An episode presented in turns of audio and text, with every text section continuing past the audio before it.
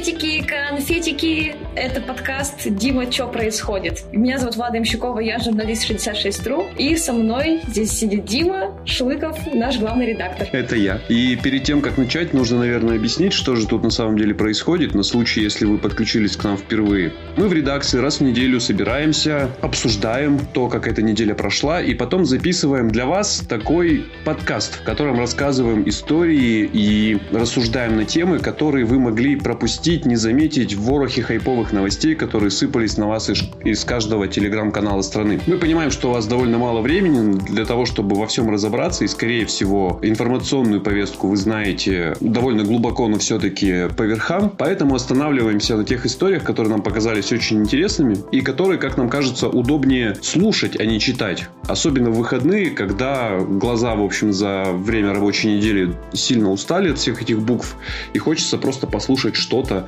в машине или в наушниках, например. Да, сегодня мы обсудим три интересные истории про путешествия, про универсиаду и про создание загадочных кластеров-бомбастеров. Так что поехали!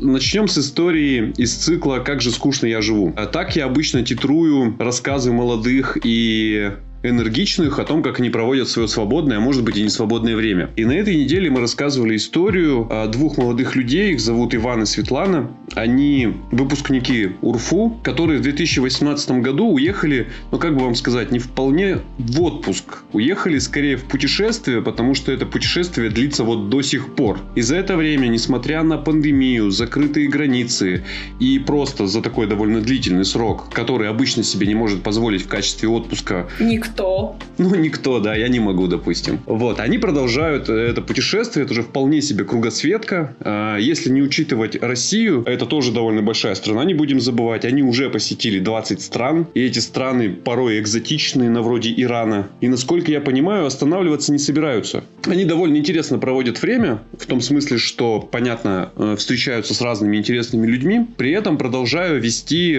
ну, социально адекватный образ жизни, в том смысле, что и Иван, и Светлана работают, там зарабатывают деньги, несмотря на то, что они где-то далеко от э, родной земли, ну, потому что их профессии, их образ жизни, они, ну, позволяют таким образом зарабатывать деньги. И, в общем, они превращаются прямо там у нас на глазах таких граждан мира. И я, когда их историю читал, я сначала начал им как-то яростно завидовать по этому поводу и жалеть за то, что годы своей молодости я провел не так. А ты, Влада? Ой, я когда читала этот текст, я впала в депрессию, потому что я тоже молода и прекрасна прекрасно и тоже сейчас могла бы путешествовать где-нибудь по Ирану, по Индии или в Австралии, но я не могу себе почему-то этого позволить, потому что, ну, я такая думаю всегда, ну, у меня вот здесь же есть любимая работа, у меня есть тут семья, как я тут их оставлю? Хотя так-то по факту у меня нет э, какой-то привязанности к месту, у меня нет привязанности к Екатеринбургу, и, э, например, там жилье, ипотека, да, или дети маленькие, у меня максимум кот. Но я, я вот прям вообще вообще загрустила, когда прочитала этот текст. Думаю, ну вот люди живут, конечно. Хотя, мне кажется, наверное, у человека должна быть какая-то доля безумия, чтобы этим всем заниматься. И тут надо учитывать, что эти ребята из, из турклуба, все ребята из турклуба, они вот такие интересные. У меня была подруга, которая тоже оказалась в турклубе, нашла там себе мужа, начали там они тусоваться, везде гонять, прям в приключения, все классно. Мне кажется, это у них, видимо, такая вот типичная история. Но блин, типа, я не, не думаю, что я бы вывезла. Я обратил внимание на то, что они прям туристы. Я смотрю на их путешествия и думаю, что, ну, все-таки нет, я бы так не смог, потому что мне все-таки хочется, чтобы меня куда-то там привезли с относительным комфортом, где-то поселили, опять же, с этим же самым комфортом. Я очень люблю там унитаз, душ и предсказуемость э, моего отдыха. И для меня это прям отдых. А они вот прям натурально туристы, и для них это путешествие. То есть они же едут автостопом, ночуют там, где пустят, судя по фотографиям, там периодически оказываются не в самых санитарно-благополучных местах. Наверное, даже иногда не могут себе точно спрогнозировать, как пройдет их следующий день и где. Но при этом совершенно не обламываются спать в палатке там на лугу. Я думаю, это люди, для которых не проблема провести ночь в лесу, в поле, на берегу океана, где угодно. Для меня вот это уже проблема. И для меня вот такие тур-путешествие, не от слова тур, а от слова прям туризм в советском классическом понимании, это все-таки испытание и, и там тяжелая боль.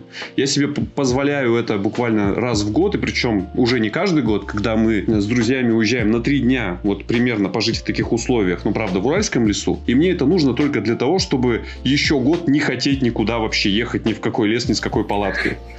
А они сколько? Два года? Два года в таком режиме. А два года подряд, да. Это жестко. Это да, на самом деле им надо вот как-то иметь вот это вот э, чувство, что их и так все устраивает, то есть э, нет каких-то таких вот высоких занудных стандартов, что вот должно быть все чистенько, аккуратненько.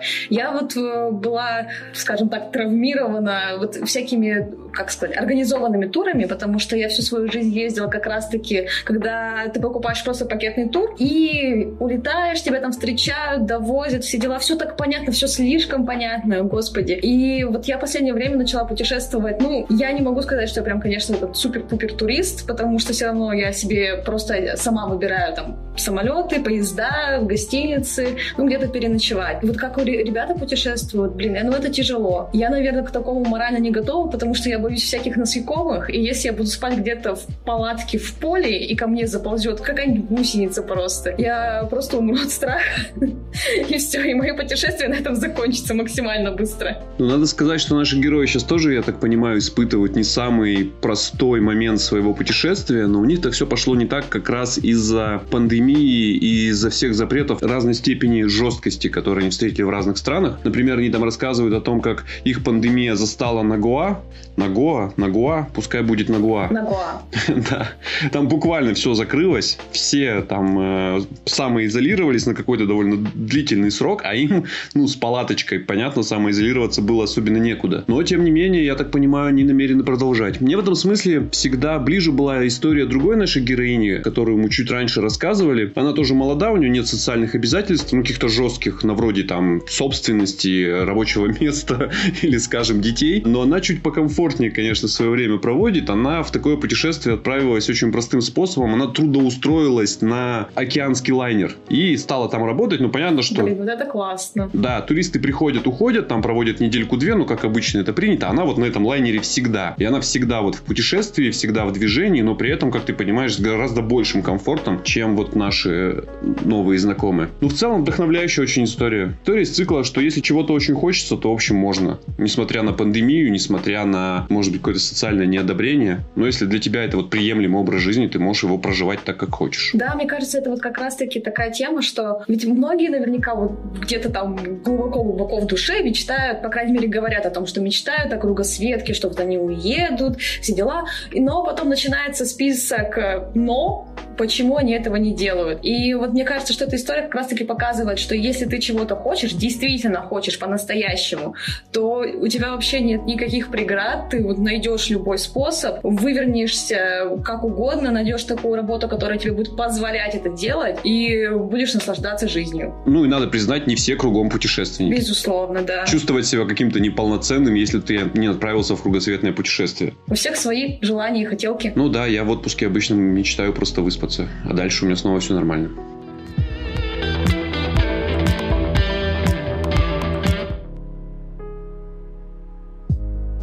Следующая тема травмирующая на самом деле, хотя поначалу такой не кажется, потому что на этой завершившейся уже неделе председатель правительства Российской Федерации по фамилии Мишустин, я думаю, вы все его примерно представляете, на заседании этого самого правительства сообщил, что из бюджета Российской Федерации на подготовку Екатеринбурга к универсиаде, такие студенческие игры, которые у нас вот-вот состоятся, если вы вдруг не в курсе, выделят 10 миллиардов рублей. Около 10 миллиардов рублей, потом сумма скорректировалась, оказалась чуть меньше. Но не суть. Вне контекста... Это же много. Да, вне контекста звучит неплохо. Ну, вроде как даже хорошая новость, потому что, ну, вот 10 миллиардов рублей наличкой – это деньги, которые заполнят, ну, вот всю мою квартиру буквально. Очень много денег. Но, к сожалению, для нашей неокрепшей редакционной психики а, мы в редакции понимаем контекст, в который э, эта новость ложится. И мы понимаем, что 10 миллиардов рублей – это всего лишь одна шестая от той суммы, которую необходимо потратить, чтобы эти игры провести. А значит, что все остальное, как несложно догадаться, 5 шестых, потратит бюджет Свердловской области, бюджет Екатеринбурга и бюджет бизнесменов, которые в этом городе живут и работают. Такая их социальная ответственность. И, конечно, когда мы это узнали, мы так были несколько шокированы, некоторые даже шепотом матерились, э, потому что, ну, теряется всякая целесообразность вообще вот проведения вот этого. Ну, на мой взгляд, и на взгляд, я думаю, еще очень многих людей в этом городе. А вообще, зачем нам нужна универсиада? Для чего? Зачем нам нужна универсиада? Я тебе могу сказать, что нам отвечали на этот вопрос. Когда мы еще только начинали приступать, готовиться к этой универсиаде, когда власть подавала заявки, когда мы эту заявку выиграли, и когда мы разговаривали с представителями этой самой власти, ну, например, губернатор и мэр отвечали, что универсиада нужна не просто как спортивный праздник на пару недель, да, универсиада нужна, потому что универсиада пройдет, а городу достанется вот великое наследие этой универсиады. Мол, используя этот информационный повод, используя это спортивное мероприятие международное как способ привлечь внимание федеральных властей к региону, мы сможем достать из этих самых федеральных властей какую-то непозволительную для наших бюджетов сумму денег и благодаря этим деньгам ну, подправить инфраструктуру города. В это не особо верилось, но это звучало логично, потому что, во-первых, были примеры Красноярска, который принимал универсиаду до нас, и где эта самая универсиада была оплачена чуть менее чем полностью из федерального бюджета. Там соотношение буквально обратное нынешнему, которое применяют в Екатеринбурге. Я имею в виду соотношение сумм, которые выделяет федеральный бюджет и бюджет локальный. Естественно, был опыт Казани. Екатеринбург давно хочет быть как Казань, которая искупалась в федеральных деньгах сначала по поводу тысячелетия собственного, а потом по поводу универсиады. И, в частности, построила себе метро. И здесь стоит, кстати, упомянуть метро, потому что изначально площадка универсиады назывался ВИЗ. Вот та вот площадка, где должна была пройти Экспо. Кроме того, что это было логично, потому что она вписана в черту города, и там, правда, ну, нужно что-то как-то прибраться, поделать, достроить дорогу, которую строили к чемпионату мира, и она только до стадиона довела, а до виза там, в общем, так и не дотянула. Прибрать там берег, который не в очень хорошем состоянии, хотя и не в очень плохом. Ну и в целом эту площадку сейчас занимает такой уставший частный сектор, старенький, покосившийся. Но главное, главное, что на этой площадке, недалеко от нее, должна располагаться одна из станций вот той самой воображаемой второй ветки метро. А вторая ветка метро, понятно, для Екатеринбурга это уже прям фетиш. Это город, который уже совершенно не конструктивно, уже совершенно неосознанно просто хочет метро. Поэтому, когда нам говорили, у нас будет универсиада и у нас будет метро, в частности, вот смотрите, в Казани метро есть, и в Казани действительно метро строили, используя как информационный повод вот эти вот события, тысячелетия и универсиаду, ну, какая-то логика еще сохранялась. Но потом эта логика довольно быстро рассыпалась, и примерно все уже понимали, что мы тут будем строить на свои. На глазах изумленной публики Свердловская область влезала в долги. Сейчас Свердловская область берет кредиты в банках, чтобы выплачивать кредиты в банках, буквальном смысле. Но мы понимаем, когда такое случается с человеком, когда человек берет кредит, чтобы погасить кредит,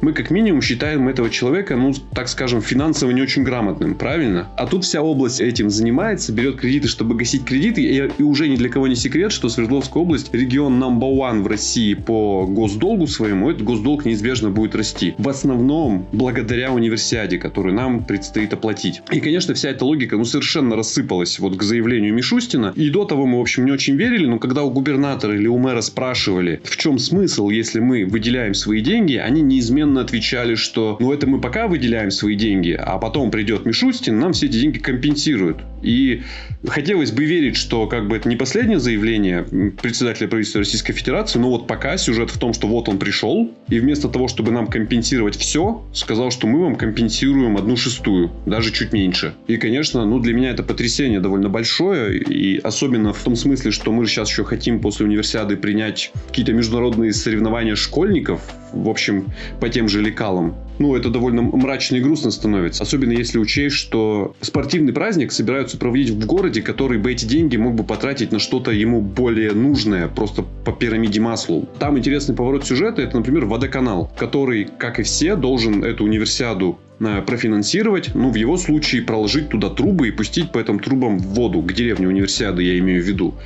И не так давно на заседании городской думы директор водоканала совершенно честно сказал, вы знаете, у нас нет на это денег. Ну, в принципе, у водоканала на это денег нет. А кредит нам не дадут. потому что мы и так уже взяли кредиты, и люди, которые нам их дают, примерно представляют, что возвращать нам их не из чего. Но в итоге деньги вот на универсиаду нашлись, просто их откусили от другого кредита, который был взят ранее, и я так предполагаю, что эти деньги предназначались как бы, ну, не просто лежать на балансе водоканала. И водоканалу есть чем позаниматься в Екатеринбурге. Ну, как минимум, я думаю, все хотят, чтобы город перестал рвать, ну, в смысле, разрывать из-под земли фонтанами. Это по-прежнему происходит. Наверное, хотелось бы, чтобы вода была не такой коричневой. Наверное, бы хотелось, чтобы на Химаше не воняло, простите, какашками каждый раз, когда там меняется направление ветра. И, к слову, вот этот самый Химаш, э, южную рационную станцию, которая, собственно говоря, воняет, чтобы она просто перестала вонять, будут ремонтировать 10 лет.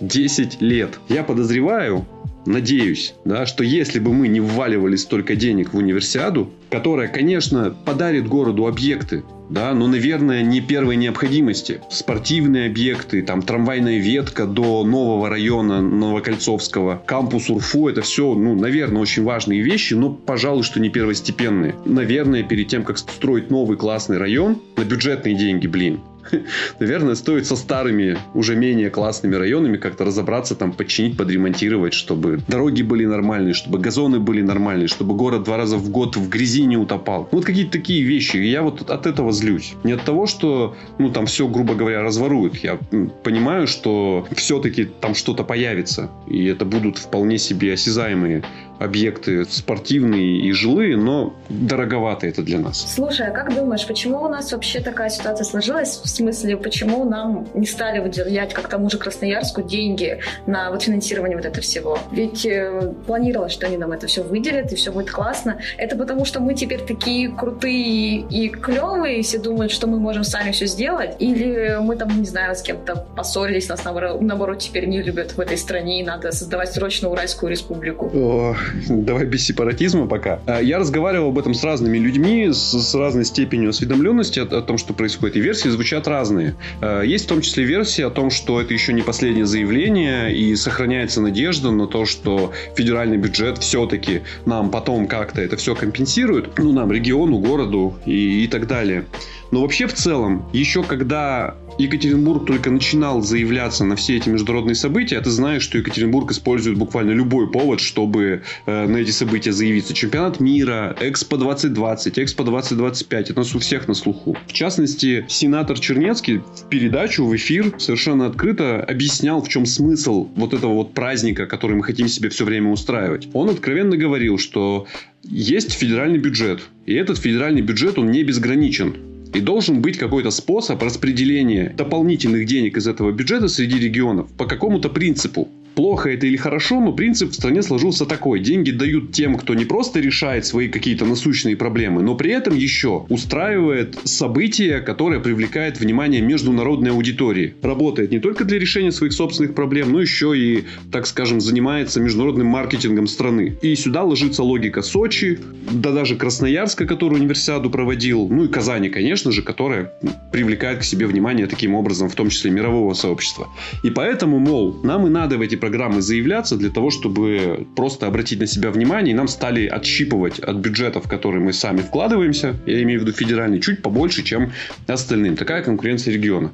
И в этом был смысл и логика. И этой логики придерживались до последнего момента, но сейчас очевидно, просто в этом и так ограниченный федеральный бюджет стал еще меньше, потому что мы видим эти формальные причины, почему такое могло произойти. Да, мы видим курс доллара, мы видим котировки нефти, мы регулярно читаем о санкциях, санкциях, вводимых против российских политиков и российского бизнеса. С большой тревогой читаем новости о том, что российские войска и белорусские теперь уже войска э, стягиваются к границе с Украиной. И с другой стороны происходит то же самое. Ну, в общем, есть ощущение, что просто вот этот вот бюджет праздника, он, ну, совсем уже сократился вот до 10 миллиардов. И вот, мол, давайте пока так. Потом, если вдруг станет полегче, получше, и не надо будет в больших объемах производить танки и ракеты, мы к этой теме с праздниками вернемся. А так вот Екатеринбург угодил в неудачное время, мне просто кажется. И мои собеседники, они, ну вот, об, об этом обычно обычно говорят. Хотя есть, есть группа оптимистов, которые все еще считают, что просто все будет потом. В общем, у Екатеринбурга к тому моменту, как он выиграл универсиаду, на подготовку к ней было времени гораздо меньше, чем у того же Красноярска. И Екатеринбург просто ну, мне рассказывали, что Екатеринбург физически не мог э, пойти по пути, когда сначала оформляются документы, проекты, потом они подаются в федеральные министерства и ведомства, потом получаются инвестиции, и только потом начинают строить. Вот у него просто не было времени, чтобы весь этот путь пройти, надо было сразу, выиграли заявку, сразу начинать строить, иначе тупо не будет ничего. И поэтому рискнули, как в казино, пошли на свои, а там уже, ну, как, как фортуна повернется. Может быть, компенсируют, может, не компенсируют, но надежда вот жива. Мне кажется, вот в этой всей ситуации так глупо, что нам нельзя дать заднюю. Вот мы поняли, что сейчас все плохо, как бы мы, нам придется тащить это на себе, и мы не можем сказать тогда, ребята, давайте мы, например, не будем проводить эту универсиаду. Ну, блин, я вообще не знаю, почему за нее так цепляются, потому что для меня вот универсиада это какое-то, ну, прям скажем, вообще не очень значительное мероприятие. Я про них не слышу вот, вот в своей повестке, когда они происходят в других городах или, или где бы то ни было. Другое дело, например, когда у нас проходил чемпионат мира, ну, он, в принципе, тоже у нас недавно был, всего 4 года назад, получается, да? Обидненько как-то. По ощущениям, это были совсем другие времена, Влада. Вот чемпионат мира по футболу, а если отматывать еще назад Сочи, после Сочи, конечно, Россия в глазах мирового сообщества, видимо, как-то сильно изменилась, изменила свой облик, и сейчас, ну, для нас, пожалуй, единственные доступные международные соревнования, с учетом там сложной международной обстановки, с учетом вот обвинений, которые совершенно неприятные, летят э, э с обеих сторон, я имею в виду как бы большую вот политику. И с учетом всех допинговых скандал, скандалов, ну вот универсиада только у нас и осталась. Ну вот больше ну, ни в чем особенно мы участвовать не будем. Это во-первых. А во-вторых, да, в бизнесе, я думаю, если бы все развивалось по правилам бизнеса, то было бы логично зафиксировать убытки, ну поняв, что второй партнер не собирается вкладываться в той степени, в которой от него ожидалось, и из проекта выйти. Обычно поступают так, но здесь, конечно, ну, речь не идет вопрос об экономической целесообразности мероприятия. Вообще вообще в принципе. И э, в структуре вертикали власти, я думаю, никто из местных элит не позволит себе взять и выскочить из проекта универсиады, тем более, что, я так понимаю, она вошла в необратимую стадию.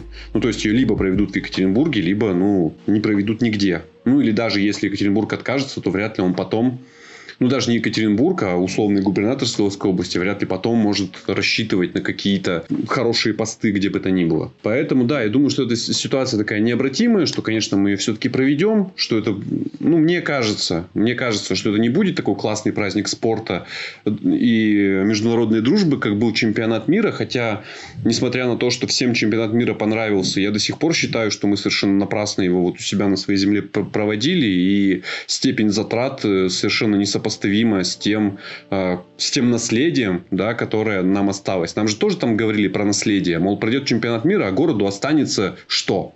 Вот я сейчас смотрю, что нам осталось. У нас вот дорога осталась, которая ведет только до стадиона, по сути, и не, не служит решению никаких других транспортных проблем города. С этой дорогой интересно, по ней вообще все видно, что на самом деле строили не наследие для города, а строили инфраструктуру, чтобы перед иностранцами было не стыдно. Потому что ну, вот упомянутая дорога, которую реконструировали к чемпионату мира, на ней же сделали, в частности, выделенную полосу для движения общественного транспорта, автобусов, на которую нельзя ездить автомобилем. И очень показательно, что эта выделенная полоса заканчивается ровно на стадионе. А дальше на ВИЗ дорога уже уходит без всякой выделенной полосы, потому что, ну, очевидно, иностранцу не надо дальше на ВИЗ, а удобно должно быть ему. А то, что неудобно людям, которые в этом городе остались жить, и им надо с работы на свой виз возвращаться, это ну, не принципиально уже. Дома отремонтированы только по гостевым маршрутам, чтобы иностранцам было не противно смотреть. Очевидно, что это не для жителей делается, а для тех, кто сюда приехал. Покрашенная в коричневый цвет набережная, там и сети, и вот эта вот вся показуха, она так и осталась показухой, потом как-то растворилась в городском ландшафте, и я бы не сказал, что есть какое-то великое наследие. Разве что приставные трибуны, которые уже который год министр спорта Рапопорт убрать не может. И они так и торчат вот этими вот уродливыми ушами из стадиона.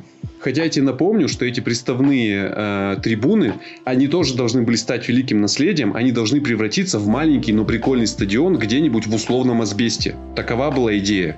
Они временные трибуны, они стадиону не нужны. Урал не собирается только зрителей, чтобы их все заполнять.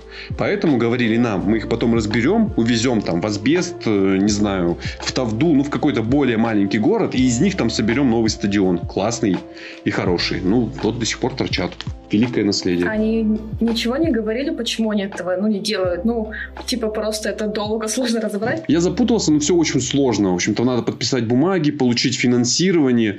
И, ну, эти эти новости же периодически появляются, но я по-прежнему перестаю это понимать, потому что, например, э, певица Мадонна ездит с такими же трибунами по разным странам мира, примерно такими же, но функционально они такие же. Певица Мадонна настолько популярна, что не очень много мест, в которых хватает мест всем, кто хочет ее послушать. Поэтому иногда она возит с собой трибуны. Так вот, на то, чтобы эти трибуны разобрать, у команды Мадонны уходит что-то порядка 8 часов. А у нас что-то порядка нескольких лет на это уходит. Мы просто все делаем обдуманно и э, созерцательно. А по поводу универсиады, ну да, это все имиджевая штука. Жалко, конечно, но можно мечтать, что у нас будет вторая ветка метро в сторону Кольцова. Нет, там будет трамвай. Или канатная дорога. И городская электричка. Про канатную дорогу тоже прекращаю мечтать, это уже не модно.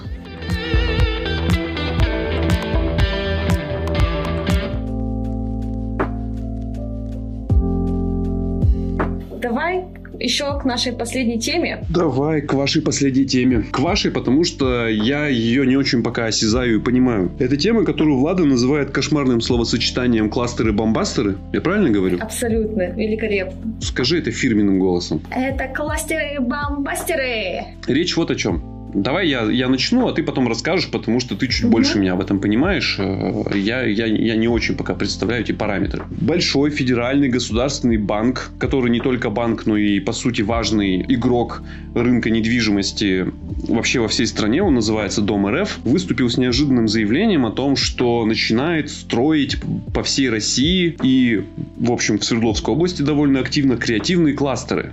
В чем суть проекта? Министерство, давайте сразу приземлим на нашу землю, и я попытаюсь объяснить, как это будет выглядеть у нас. Министерство инвестиций и развития и прилагающийся к нему фонд поддержки предпринимательства находят и берут в разных точках региона брошенные в основном промышленные территории и начинают стягивать на эти территории операторов и инвесторов, которые устраивают там всякий модный молодежный креатив, под которым может подразумеваться ну, вот буквально все что угодно, от арт-галерей, площадок для биеннале до каких-нибудь, не знаю, промышленных коворкингов, в которых люди будут делать деревянные чехлы для телефонов. Ну, вы понимаете, да? Модное такое пространство, почти столичное. Влада сейчас на примерах расскажет. И таким образом, с одной стороны, развивать территорию, создавая там какое-то место, куда приятно и интересно сходить. А с другой стороны, наращивать туристический потенциал, потому что появится зачем ехать там в условный Нижний Тагил. А в-третьих, э, вовлекать эти заброшенные места обратно в оборот и создавать там некие там рабочие, может быть, места, может, досуговые места. Ну, в общем, какой-то бизнес. Я правильно все рассказываю, Влада? Да, все ты говоришь правильно. Вот мне кажется, что весь этот проект с кластерами — это полная противоположность тому, что мы сейчас обсуждали с тобой про универсиаду.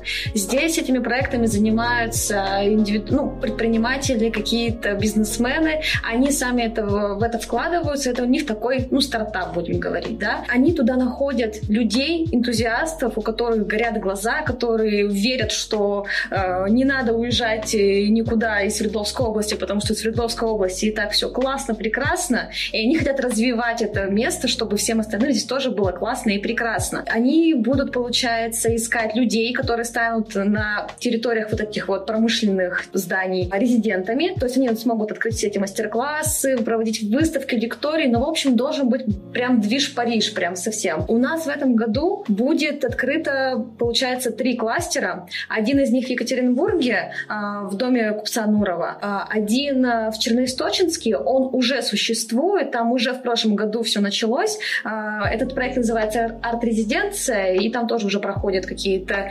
мероприятия, там проходят даже корпоративы, там вообще любой формат э, ивента, вот все принимают. И сейчас, получается, начинают работать над кластером а, в Нижнем Тагиле. Там в центре города стояло здание училища э, старинного, но, получается, с 2016 года это здание пустовало. Училище переехало на другую площадку, а чем занять его, ну, не придумали. Оно стояло-стояло, и вот благодаря тому, что у нас в прошлом году появился креативный кластер на, э, в Сесерте, и этот проект... На заводе. Да, ага. это на заводе.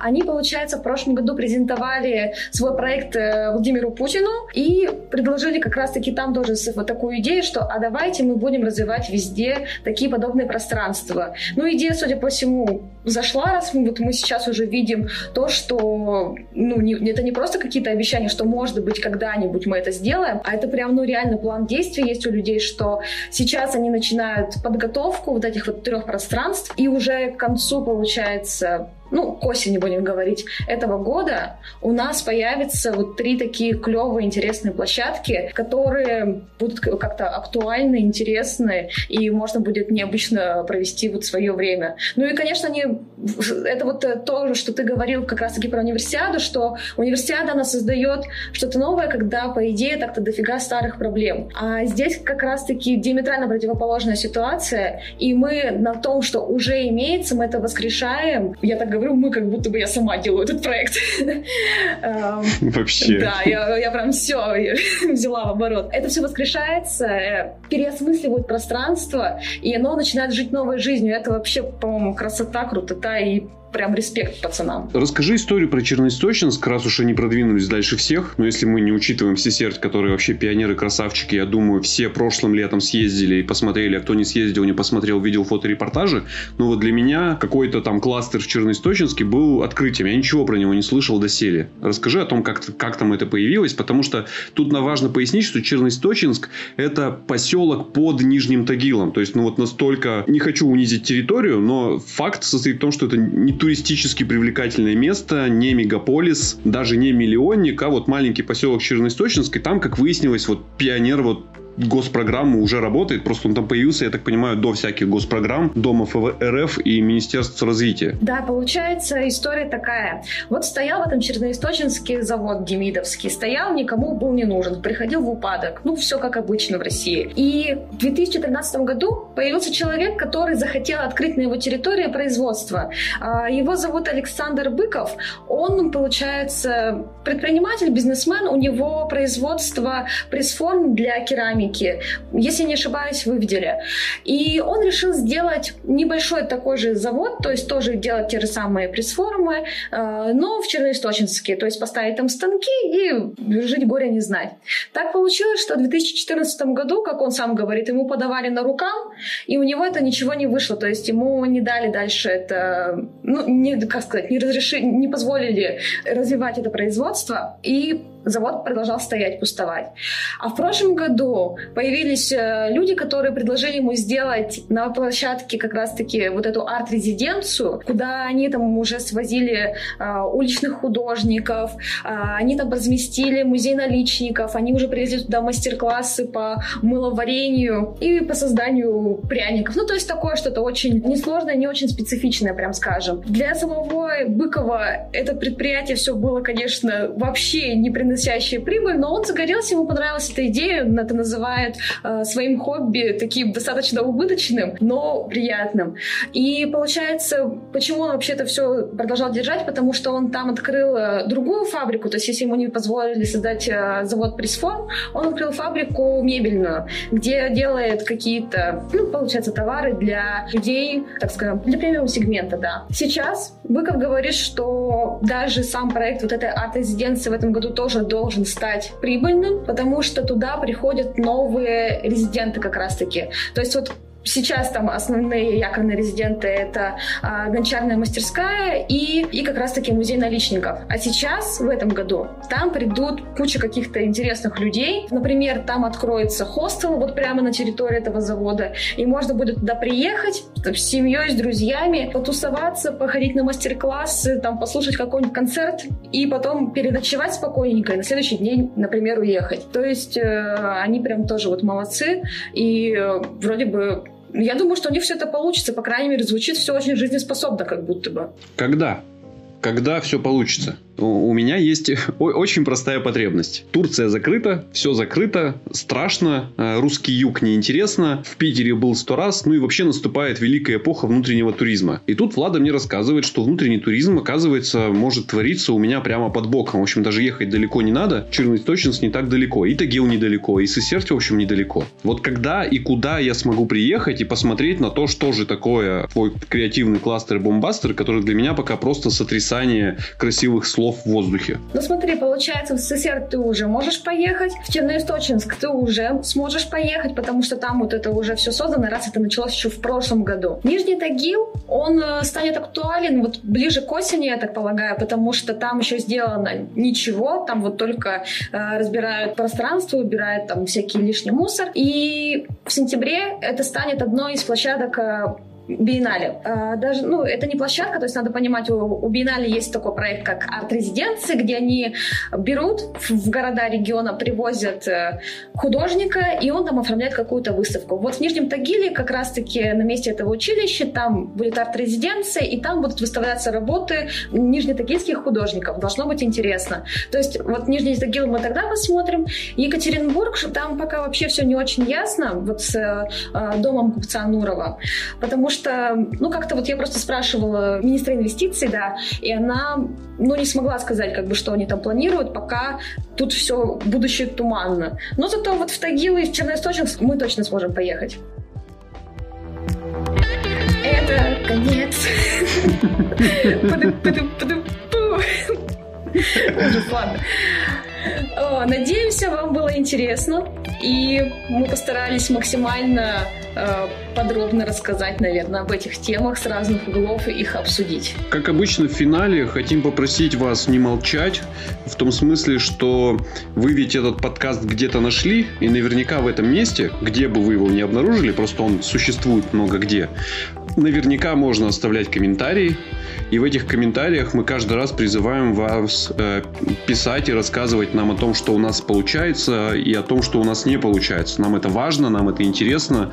Э, мы зачем-то хотим продолжать этим заниматься. Ну а еще в любой социальной сети, какая вам удобна, э, от одноклассников до инстаграма, э, есть пост, который содержит ссылки на этот подкаст, но кроме самого подкаста, там еще есть ссылки на все материалы, о которых мы здесь говорим. Так что если вас что-то заинтересовало, но вам показалось, что мы рассказали об этом недостаточно подробно, недостаточно много, можно перейти по ссылке и почитать уже в буквах, выделить для себя время и, например, э, историю наших путешественников прочитать от начала и до конца со всеми Иранами, Гуа и их приключениями. А на сегодня у нас, пожалуй, все. Мы пойдем отдыхать. И вы тоже пойдите отдохните. Да, было клево, спасибо. Слушайте нас еще. Покасики!